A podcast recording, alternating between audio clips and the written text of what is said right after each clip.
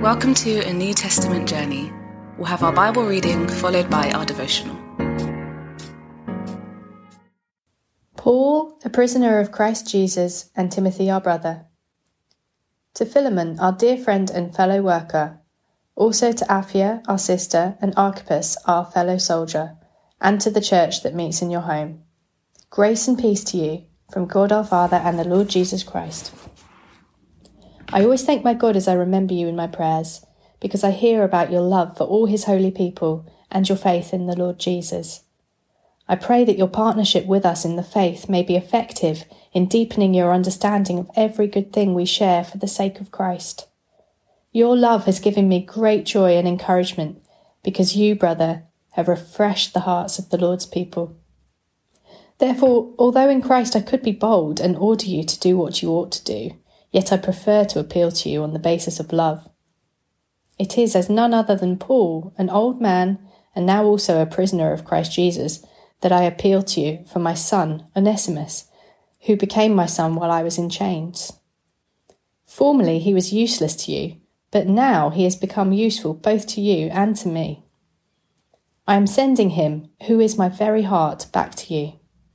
I would have liked to keep him with me, so that he could take your place in helping me while I am in chains for the gospel. But I did not want to do anything without your consent, so that any favour you do would not seem forced but would be voluntary. Perhaps the reason he was separated from you for a little while was that you might have him back forever, no longer as a slave, but better than a slave, as a dear brother. He is very dear to me, but even dearer to you, both as a fellow man and as a brother in the Lord. So if you consider me a partner, welcome him as you would welcome me. If he has done you any wrong or owes you anything, charge it to me. I, Paul, am writing this with my own hand. I will pay it back, not to mention that you owe me your very self. I do wish, brother, that I may have some benefit from you in the Lord. Refresh my heart in Christ.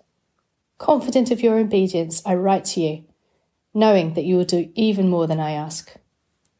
And one thing more prepare a guest room for me, because I hope to be restored to you in answer to your prayers. Epaphras, my fellow prisoner in Christ Jesus, sends you greetings, and so do Mark, Aristarchus, Demas, and Luke, my fellow workers. The grace of the Lord Jesus Christ be with your spirit.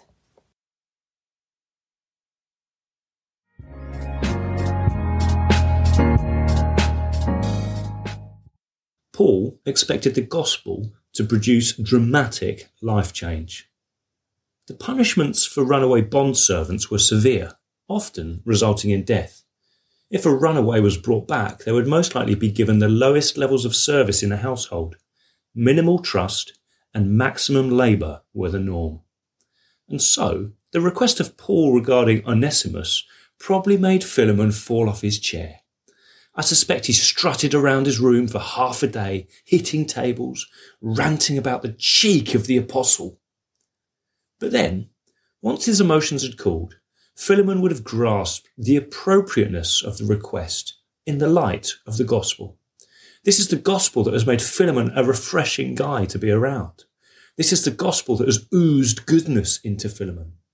So if the gospel says forgiveness and restoration is the right thing to do, it will also make it achievable and an enjoyable thing to do. It will be win-win. In the same way that Philemon has not been condemned, has been embraced as a brother, has been offered inheritance and hope, he can break condemnation over Onesimus. He can embrace Onesimus. He can offer Onesimus a share in the farm.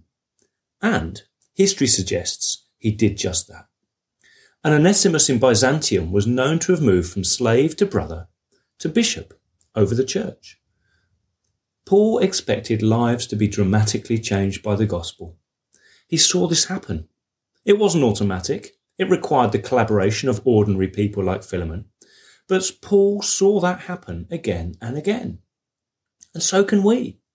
If we digest the grace we're offered and we choose to treat others like we've been treated by Jesus, then their destinies can be unlocked and their lives turned around. So much stuff today pushes us into complex and condemning crazes to create change. And so little really does change people's lives. We can become cynical about claims of changed lives. But the refreshing truth is that in Jesus, life change is easy and change is fun. All we need to do is listen to the appeal of Jesus, to see what he's done to us, and to do the same to the world. Question for reflection. What has Jesus done to you? We pray God's word bears fruit in your life. For all the information about the New Testament journey, head to www.anewtestamentjourney.net.